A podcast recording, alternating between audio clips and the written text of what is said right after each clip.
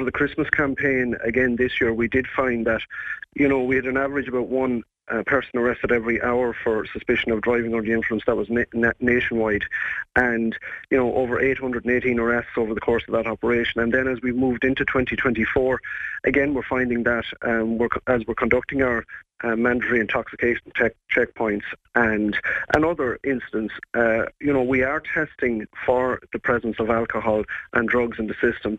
Uh, you know, it is offence to drive within the three hours in, in those scenarios um, from legal purposes. But obviously, we're saying that people that are taking drugs and alcohol uh, into their system and driving at all are putting everybody at risk on the roads. And it's a, it's a worrying trend, Alan. But I think we've seen ourselves. Um, both the Gardaí in Clare and the roads policing and the Gardaí in Clare on the regular units have seen the increase, um, particularly with the drug driving aspect, um, uh, which is very worrying in particular because historically speaking, the drink driving is what everybody kind of thinks about when they're talking about intoxicated driving.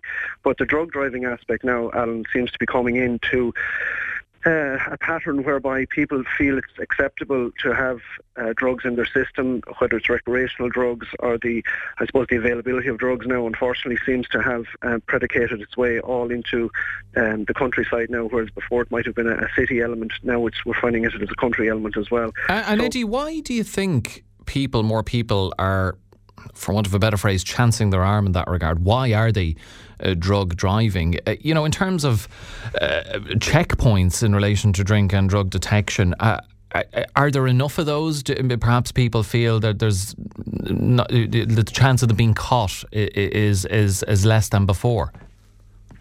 No, uh, Alan, that's a, that's a valid point, and I suppose, um, look, Garda Síochána are a finite um, resource. You know, we only have a certain amount of members. Um, I think it's important to point out as well, though, it's just not the road policing units that have responsibility for detecting instances of drink or drug driving. Our regular members um, are very successful in, in that activity as well, and um, on a daily basis they carry out checkpoints as well.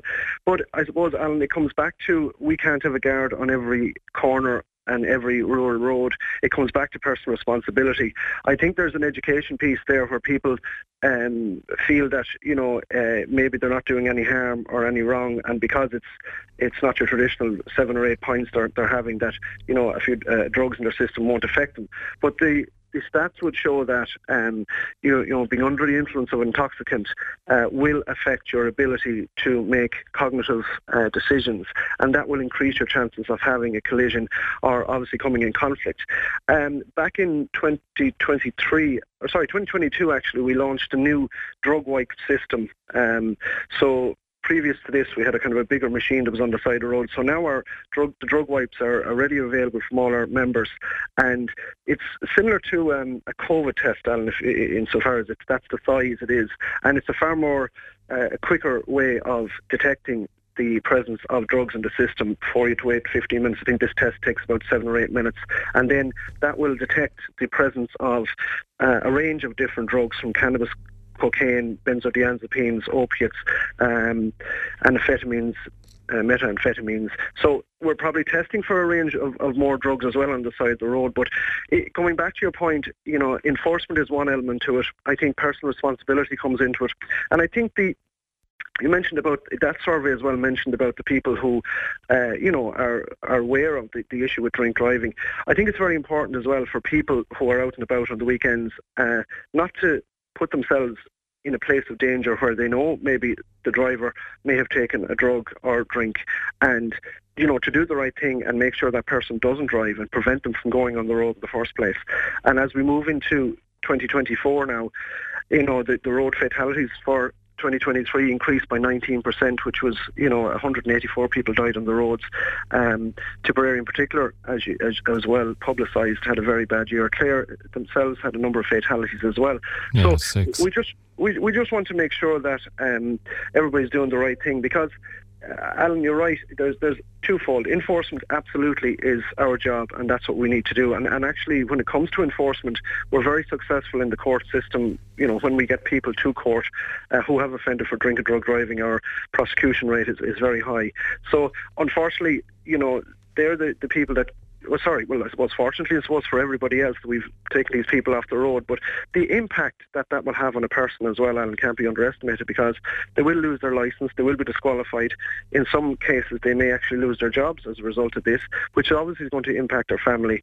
And you know, it's it's a big um, impact if if you're caught drink or drug driving. So the risk uh, that you're taking cannot be underestimated. I think people may be underestimating that um, once the penalty is there. But ultimately, if you're involved in a collision and are found, uh, obviously, if you get hurt yourself or you hurt somebody your family or hurt somebody else in the course of a collision, you know, they're the kind of things that stay with you for life. They're the, the moments, if you do survive those collisions, that um, we're trying to avoid. And there's no doubt about all of that. And people should, if uh, it'd be sad to think there are people who aren't mindful enough of all of that. But still, the facts suggest there are some one ten drink, drink, uh, driven, or have driven after drinking alcohol in the last 12 months. For people who may not be you know, they might think, oh, I can have one, and sure, I'll, I'll, I'll, surely be able to have one, and an hour later, I can hop in the car and drive. Just to spell it out for them, Eddie, what are the time frames for which alcohol can be detected in the body? What's the what's the legal blood alcohol concentration limit, and even under the limit, is it safe for people to drive with any amount of alcohol in their system? Yeah, that's a question, Alan, we get asked a lot. And um, I, am very reluctant to put a time frame on anything to do with, with this, um, with driving and, and alcohol, because uh, as people will know, you know, people's metabolisms are totally different. Um, like with people that would say, oh, I can have a drink and I'm fine. Um, you know, it, it's still once you take that drink, once you take that first drink, you know, its effect will start to take place. Um, uh, we would say you should not drink or drive or take drugs and drive at all. You should take an alternative. Um, if you look at all the zero zero drinks that are on the market now, I don't think there's any excuse for people anymore to say that, oh, you know, I like uh, I like having my pint. You can still have your pint, but it doesn't have to have alcohol in it. When you talk about the limits, um, so for novice drivers um, and learner drivers, the, the alcohol limit is about 50 uh, milligrams per 100 millilitres of blood. Uh, and again, um, you know, for normal, if, if you're a professional driver as well, then uh, 22 micrograms of alcohol per blood. So there's different limits and levels in it. So I suppose we just want to be careful that once you start, once you're tested on the side of the road, it's also important to say that if there's presence of alcohol in your system, we do the test on the side of the road. Then you go and do a second test to check. You know, so it's a, kind of a twofold operation. Um, and, uh, you know, going into the micrograms and those limits, once you start going into, you know, am I barely under the limit? Am I barely over the limit? I think that's a, a, a methodology or a, a mentality that I'd try to be getting away from. I'd be saying no drink, no drugs when you're on the road. Be responsible or let somebody else do the driving for you. Yeah, and that is more than fair enough. So, what can what else can be done then, uh, Eddie, to get the message across? As you mentioned, 184 people killed on our roads last year, the highest number of fatalities in almost a decade. Uh, six of those in Clare, 13 fatalities already on the roads uh, around the country, and we're still in January.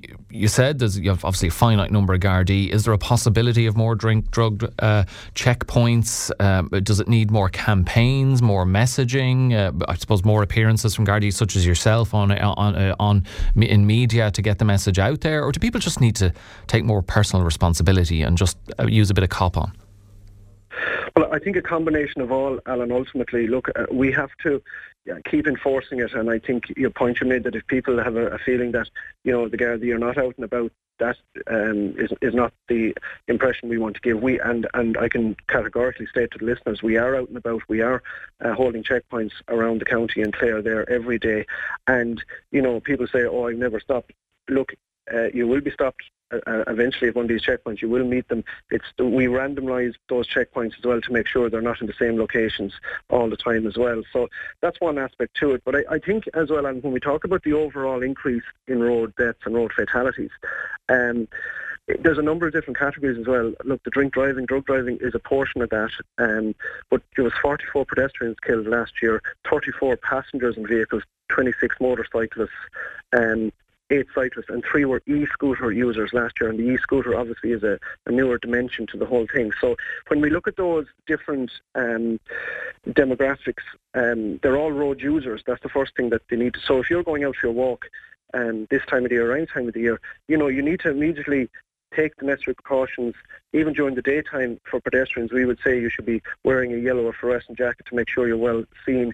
And for cyclists, depending on the weather conditions and depending on the day, um, you know, the time of day, we would always advocate again to wear bright clothing and to have your flashing uh, front and rear light on at all times, just to give the driver the extra chance. And then I think, Alan, we all need to give ourselves the space on the road. So there is that whole everybody's rushing around. And I found since lockdown as well that you know people are quite impatient on the roads now, and, and they seem to need to go places twice as quick as what they used to before. Or maybe it was always like that, and I never took any notice of it. But I do feel that the speeding and the inappropriate speeding, so coming into built-up areas, hazard awareness. So like a hazard, Alan, is anything that can it has an element of actual or potential danger. So even if there was, when you come into a town and there's a school and it's coming up to three o'clock and there's a chance the school is going to be finished and there's going to be children around, you should immediately slow down and watch out for the dangers because it's not. It's when somebody I suppose walks out in front of you, you say, "Oh, I never saw the, the person," and you have a collision. But from my experience, and I, I, was a police driving instructor for 10 years and trained people all over the country, I, I, found that the, the level, the most, when my students were coming into me who would have all had their local authority level, I think that the, the main thing that people can focus on here is raising their awareness of hazards and also um, the distractions within the car. So we're talking about our mobile phone usage. All that is having an impact on fatalities. And um, again, there's no excuse for anybody now holding a mobile phone while driving.